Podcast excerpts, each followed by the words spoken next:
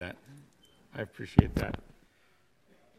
Um, we've got so many people do amazing things to get this service together, and uh, but if you were looking for Broadway perfection, that's not our gig, um, and and we just pr- uh, really appreciate the fact that uh, that you give us grace for that, and uh, that there is just so much work that goes in, and people that are willing, like Tom, to jump up when he wasn't expecting, uh, and uh, I just, I, I really appreciate all of you.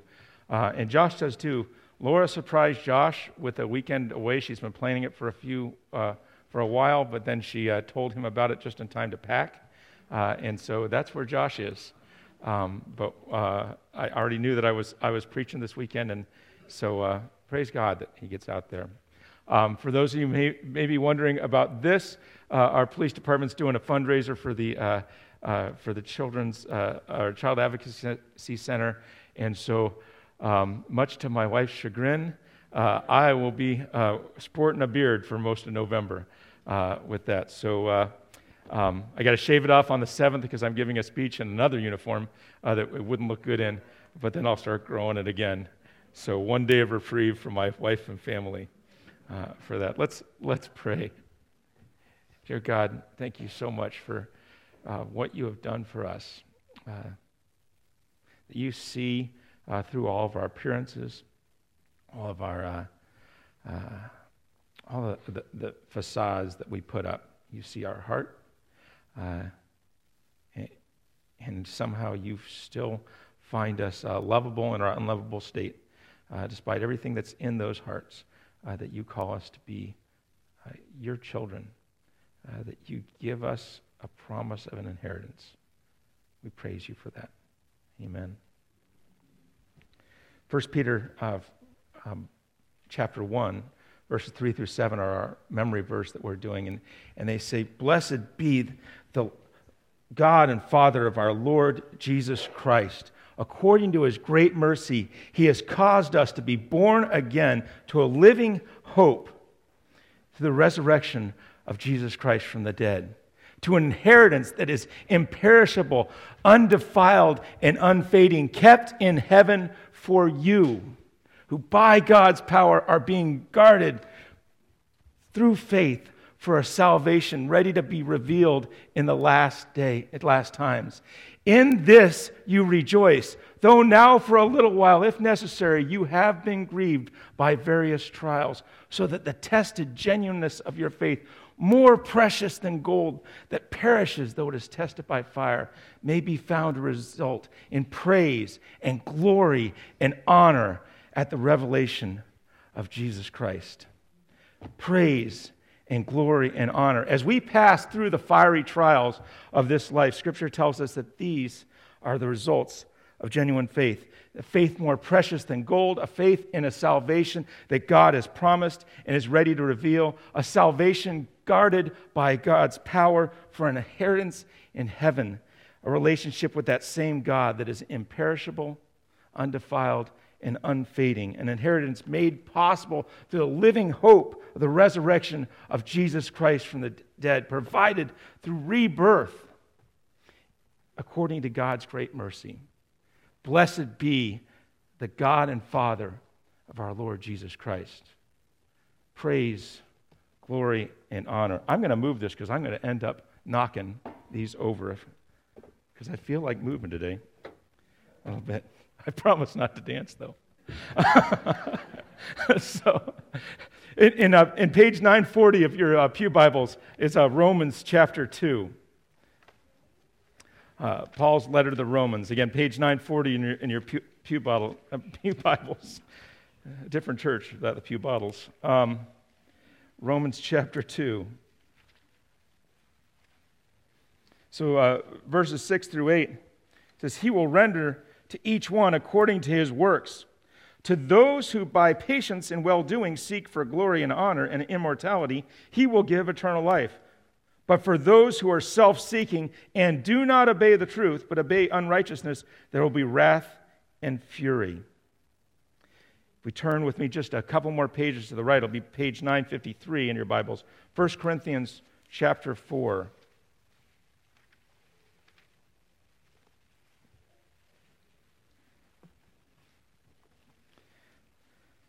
All right. So again, uh, 1 Corinthians chapter 4 and uh, verse 5. It says, Therefore, do not pronounce judgment before the time, before the Lord comes, who will bring to, in, to light the things now hidden in darkness, and will disclose the purposes of the heart. Then each one will receive his commendation from God. A couple things out of that. Obviously, glory and honor from the first passage, and then bringing to light the things that are hidden from 1 Corinthians 4, verse 5. Um, those are, as we approach uh, next week and, and, the, and the election, uh, we have certainly seen a little bit of that which is hidden in darkness, uh, the undisclosed purposes of the heart. And so sadly, we've seen very little of what brings praise and glory and honor to God. There's a lot of talk from some of the candidates for president uh, for help for the country, uh, but there's little display of integrity from either of those two. And because of this, though each candidate promises to bring help, there's not a whole lot of hope or vision uh, for that help. But take heart, Christian. Our help does not come from the hills. Psalm 121 uh, says, Our help comes from the Lord who made heaven and earth. He will not let your foot be moved. He who keeps you will not slumber. And so perhaps many of you have been praying through this election cycle, as I have, in the last words of the Bible Come, Lord Jesus, come. Perhaps he will very soon. Perhaps he's going to wait a little bit longer, willing that none should perish. In the meantime, he calls us to endure the trials so that the tested genuineness of our faith, more precious than gold that perishes though it is tested by fire, may be found to result in praise and glory and honor at the revelation of Jesus Christ. If it's true that faith will be displayed, as James tells us, through works, those works are not what saves us, it's by grace alone, but they are the visible display of that genuine, tested, saving faith. Those works are what draw us to a person to help him or to help her. They're the marks of what we call virtue. They're the marks of what Scripture calls in Hebrew chayil. And as we return to the book of Ruth today, we'll see that this is the word that Scripture uses both in verse 2, 2 verse 1 uh, of Ruth and in 3:11 to describe Boaz and then Ruth. You can start turning to uh, Ruth chapter 3. That word, chayil, is often trans, uh, translated in English as virtue or valor or strength or even wealth. In Ruth, ESV translates it as worthy. Again, if you go to uh, 2 1, it says worthy man about Boaz. In, uh, in, in chapter 3, it says worthy woman about Ruth. I think all these concepts are sort of bound together in a word, again, we see very little of in this election season, and that's integrity.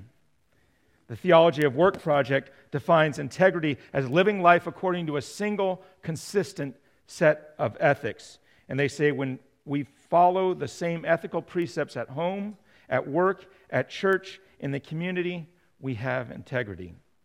So let's break that down. Integrity is living life according to a single, consistent set of ethics.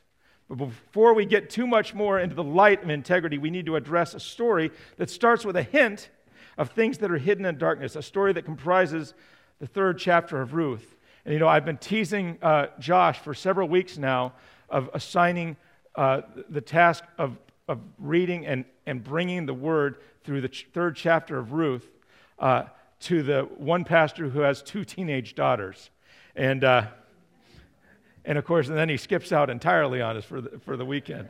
Uh, no, I'm honored to do that. So let's, let's start by reading it, and you can see why this might be a little bit uncomfortable for a dad of daughters.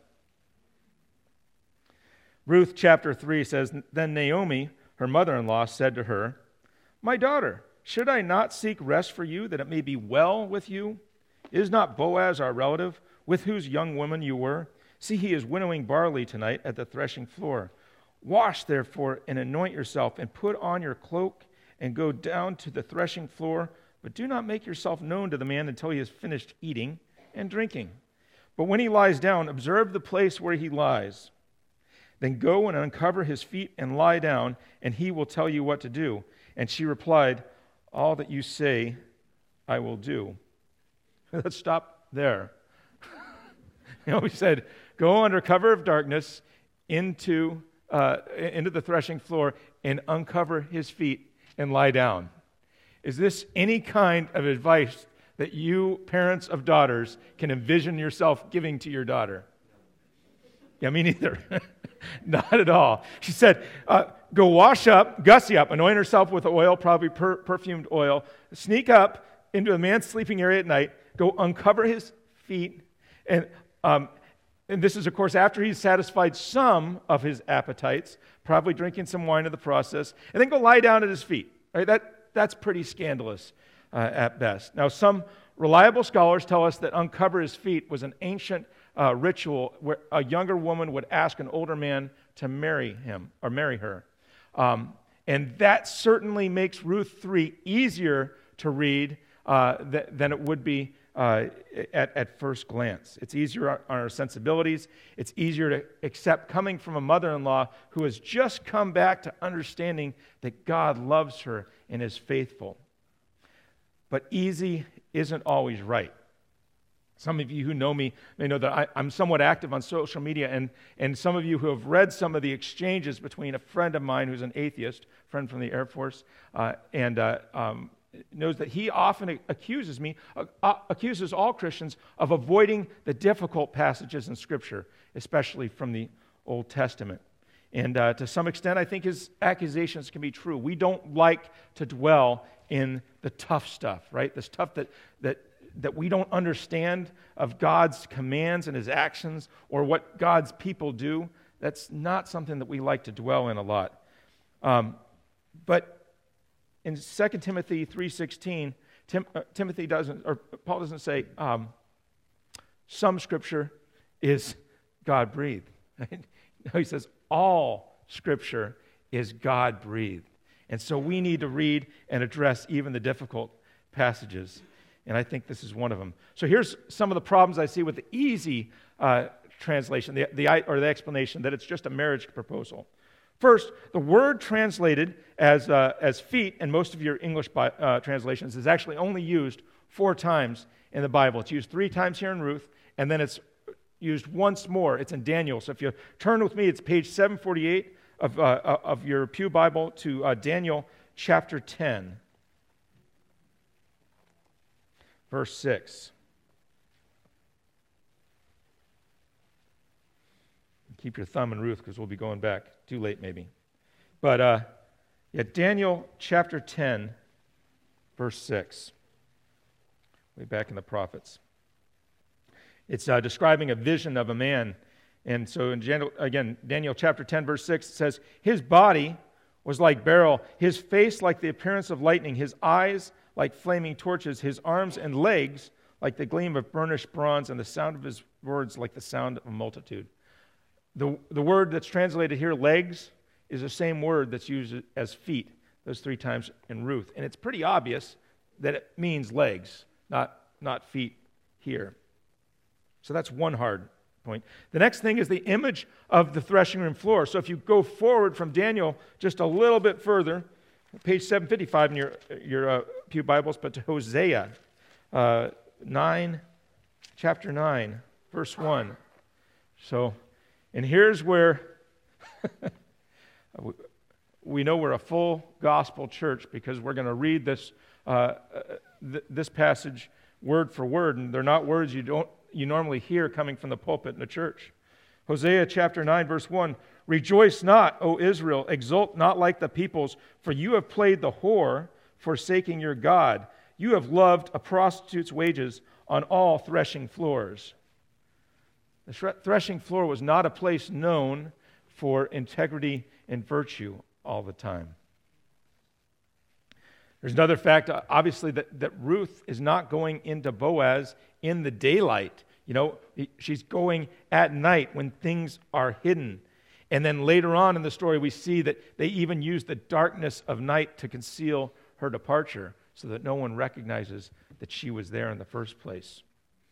And if we look into chapter 4, we can see that there is an archaic custom uh, referenced. This, uh, uh this idea that when we seal a deal, or back then, they one person would take his sandal off and give it to the person uh, for, to whom he'd, he'd given that, that property to or that privilege to.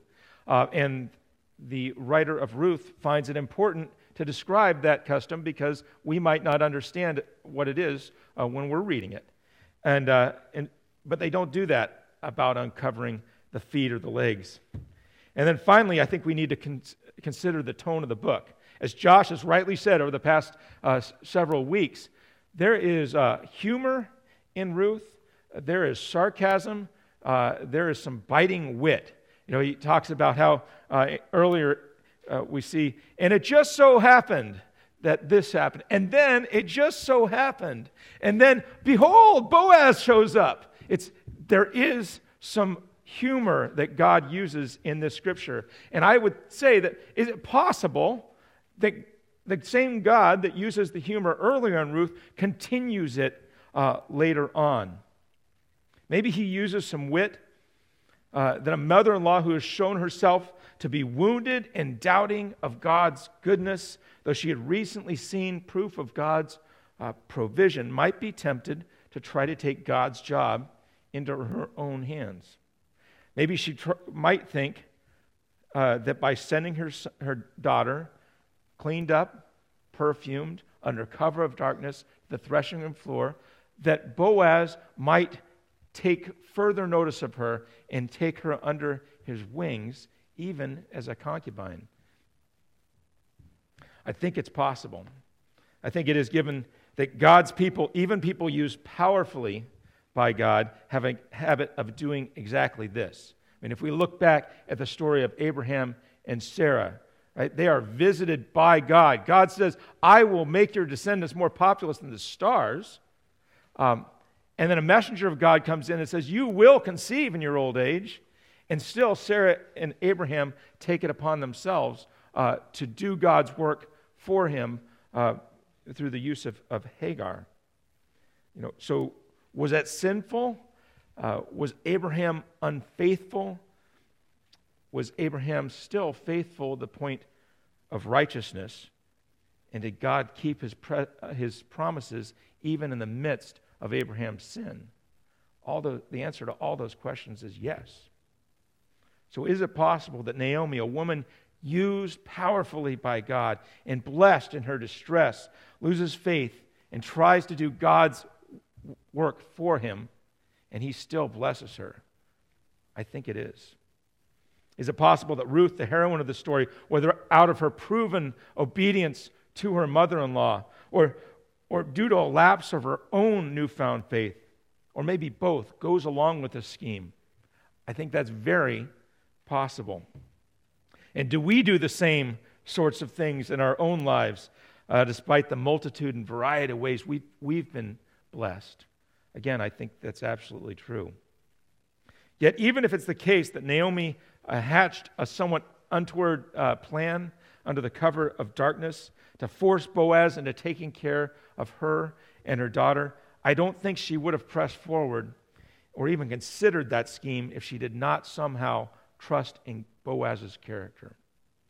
I say this because it's very obvious throughout the rest of the book that there are men of questionable or even outright evil character out there.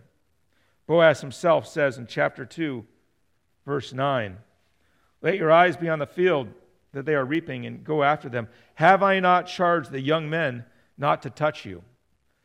If they didn't have a history or an aptitude for molesting a woman against their will, uh, do you think he would have had to t- talk to him about it? Probably not. Naomi certainly would, have, would not have sent Ruth to the threshing floor that night if she thought Boaz would treat her badly and used and discarded her. But instead, she says, No, he will tell you what to do. And so, whether Naomi trusts Boaz to take Ruth in as a uh, concubine, or maybe in her wildest dreams as his wife, there is a trust in his character, in his integrity. Again, from chapter 2, verse 1, we see that he is a chayil man, a worthy man. Continuing in Ruth, uh, chapter 6. So she went down to the threshing floor and did just as her mother in law had commanded her. And when Boaz had eaten and drunk, and his heart was merry, he went, down to, he went to lie down at the end of the heap of grain. Then she came softly and uncovered his feet and lay down. At midnight, the man was startled and turned over, and behold, a woman lay at his feet. Again, I think Boaz being startled plays even stronger to the idea that there's something beyond a normal custom uh, with this. Not only, though, is it obvious that Ruth and Naomi trusted in Boaz's character, but Boaz, after he recovered from being startled, trusted in Ruth's character as well. Let me, uh, if you'll oblige me, I'll do the rest of this chapter with a little bit more, more drama. Not as much drama as teenage daughters, but with some drama. At midnight, the man startled and turned over, and behold, a woman lay at his feet. He said, Who are you? And she answered, I am Ruth, your servant. Spread your wings over your servant, for you are a redeemer. And he said, May you be blessed by the Lord, my daughter. You have made this last kindness greater than the first, and that you have not gone after young men, whether poor or rich. And now, my daughter, do not fear. I will do for you all that you ask, for all my fellow townsmen know that you are a worthy woman. And now it is true that I am a redeemer, yet there is a redeemer nearer than I. Remain tonight and in the morning. If he will redeem you, good, let him do it. But if he is not willing to redeem you, then as the Lord lives, I will redeem you. Lie down until the morning. So she lay at his feet until the morning, but arose before one could recognize the other. And he said, Let it not be known that a woman has came to the threshing floor. And he said, Bring the garment you are wearing and hold it out. So she held it, and he measured out six bar- measures of barley and put it on her. Then she went into the city, and when she came to her mother in law, she said, How did you fare, my daughter? Then she told her all the man had done for her, saying, These six measures of barley he gave me, for he said to me, maybe with a wink, You must not go back to your empty handed to your mother in law. She replied, Wait, my daughter, until you learn how the matter turns out, for the man will not rest, but settle the, manner, the matter today. Again, you can see that regardless of any scandal that may exist there, Ruth and Naomi trust in Boaz's character. He calls her a worthy woman. Again, the word is chayil. So wait a second. I just said a little earlier, right, that chayil could, be, could mean integrity. And didn't I just say that integrity comes from living by a single consistent set of ethics? I did.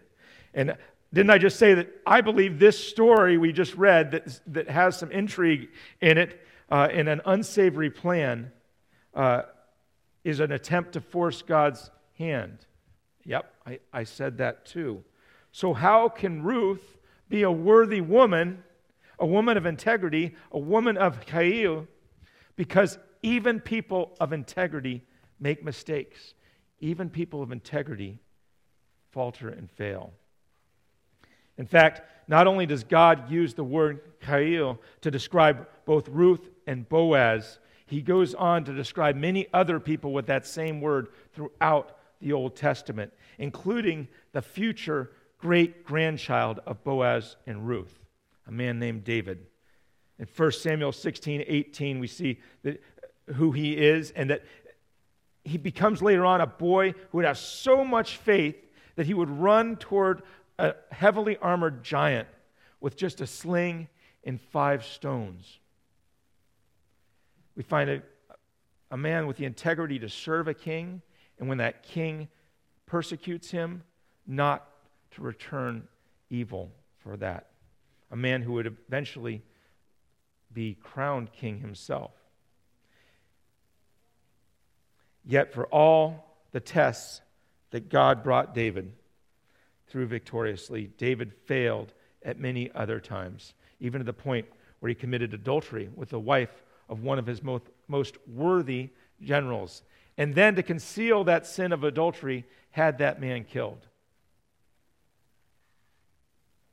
Yet God still says about him, I found David, son of Jesse, to be a man after my own heart.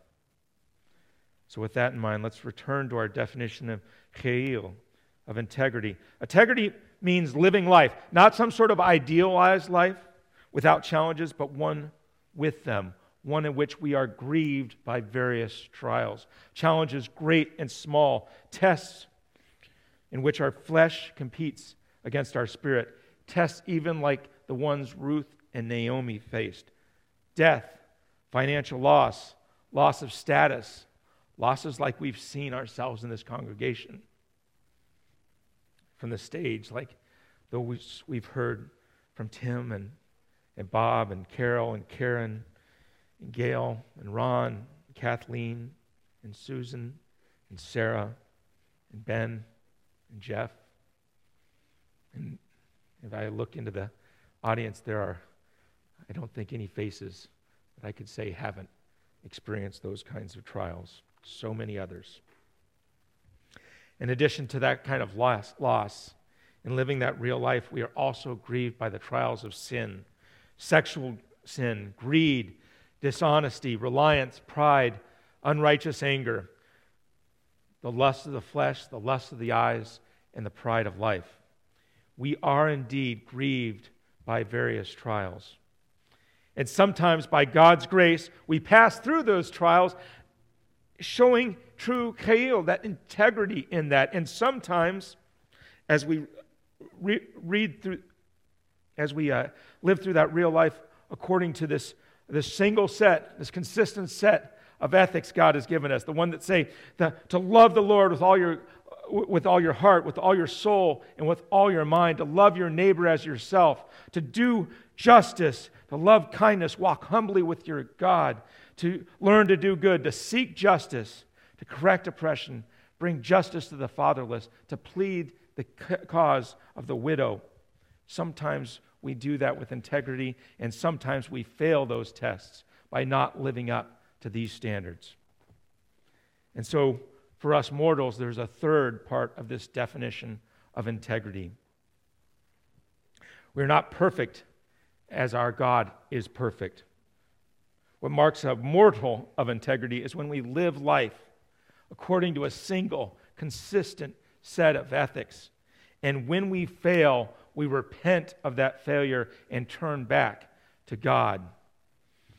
God's word says if we confess our sins, He is faithful and just and will forgive us our sins and purify us of all unrighteousness. When we discover our failures, we confess them and plead for mercy. When we say to our God, I am your servant, spread your wings over your servant, for you are a redeemer, my redeemer. And because our God is not a worldly redeemer, but truly 100% undefiled chayil, we can trust in him. This is why David said of him, using the same words, For who is our God but the Lord? And who is a rock except our God? This God is my strong, my chayil, refuge, and has been made my way blameless. In Psalms 18, David says, For who is God but the Lord? And who is a rock except our God? The God who equipped me with strength, with chayil, is made my way blameless. Integrity is not an achievement, integrity is a gift. David knew this before Christ walked the earth. That it was not his own achievements which made him blameless before God, but it was God Himself, the perfect refuge. Praise God for that, because I stumble, I fail, I pursue my own lusts, I act in my own pride of life. And as much as I try to follow these words, even though God promises in 1 Corinthians 10:13 that when I am tempted he will provide a way out so that I can stand up under it. I don't always look for that way out, and even when I see that way out, I don't always take it. We are humans. We fail. We sin. I had been looking for a good illustration of this Um, and uh, I, God provided me with one today.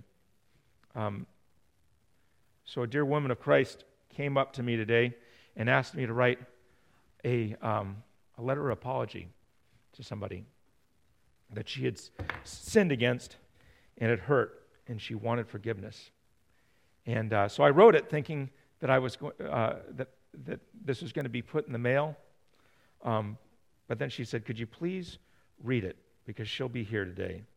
That is true hum- humility. It says, Dear Francine, sorry. I need to apologize for being angry with you for no reason. I should have not assumed, I should not have assumed that you weren't looking for the rainbow because you were too busy. I learned later that everyone here in New Hampshire had their view obstructed by the trees. You do everything for me that I can't do, and I do appreciate you more than you can know. Please forgive me. I love you, Mom. That, that was pretty good. I thought it was pretty good. When she asked me to read that, I said, Are you sure? And she said, Yes. That is humility. That is asking for forgiveness when we fail. That is true integrity. Thank you, Margie. I gotta wipe my eyes. there. We are human. We fail. We sin. But God. Right? But God knew that would happen. It didn't surprise him, and it didn't confound his plans. The Bible tells us that all have sinned and fall short of the glory of God. He tells us that those sins, the wages of that sin, is death, an eternal separation of us in our unholiness from the imperishable, undefiled, unfading glory of God. Wretched man that I am, who will save me from this body of death? But God. But God, in His mercy, sent His only Son, that whosoever would believe in Him would not perish, but have eternal life.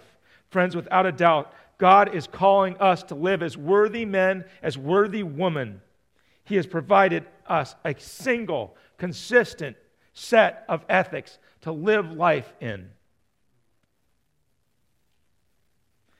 He wants us to live that consistently at work, at home, at church, and in our community. And as we dive into these scriptures and we embrace them daily, prayerfully coming before the Lord of the universe, acknowledging him for who he is and giving him praise and glory and honor, I believe that he and his faithfulness will build us into men and women of integrity. My challenge is are you doing this? Are you doing this daily? Are you allowing God's word to seep into your heart through, through studying the scripture, through praying, through having someone else hold you accountable and to teach you, to guide you through these times? I know all of us will fail from time to time on this. I, I definitely have. And even when we do have that daily time with God, we often find that our ways are definitely not His ways. But again, that doesn't surprise our God, because when He fails, we have an advocate with the Father. Friends, have you turned away from your failures to live up to this set of ethics? Have you turned away from your failures and turned toward the one true Chayil, God, the only one who is worthy of our complete trust?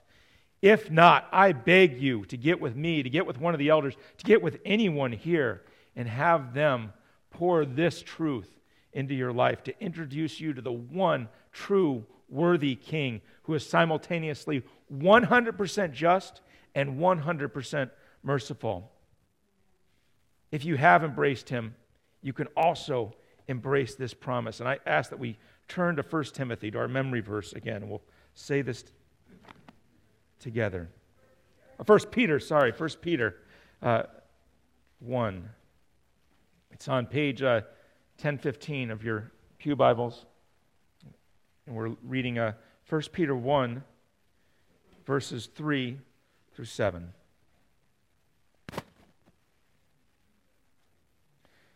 So read with me t- together. Um, if you have a different translation, that's okay. we, we used to be in a church where they, they sang in Greek and English at the same time. I guarantee you that it will not sound as discordant as that did, nor will it, I, I mean, it'll still sound beautiful to God's ears, I promise. So 1 Peter chapter 1, starting with verse 3. Blessed be the God and Father of our Lord Jesus Christ. According to his great mercy, he has caused us to be born again to a living hope through the resurrection of Jesus Christ from the dead, to an inheritance that is imperishable, undefiled, and unfading, kept in heaven for you, who by God's power are being guarded through faith for a salvation ready to be revealed in the last time. In this you rejoice, though now, for a little while, if necessary, you have been grieved by various trials, so that the tested genuineness of your faith, more precious than gold that perishes, though it is tested by fire, may be found to result in praise and glory and honor at the revelation of Jesus Christ. Amen. As the team moves up here, is the youth team going again, or is this hymns? A hymn. Okay, as we get ready for that, let's pray. Dear Lord, thank you for being our worthy God, a God full of integrity, one who has modeled that through the life of Christ here on earth, and who has provided uh, your saving grace so that when we fail, uh, that we have uh, forgiveness. Lord, we, we don't deserve it, but you love us. We're unworthy, but you make us worthy. And we praise you for that. Thank you, God. Send us out into this world to preach that good news to a, a hurting, fallen world that is just seeking for relief from its pain. I pray this all in the name of your Son, Jesus Christ. Amen.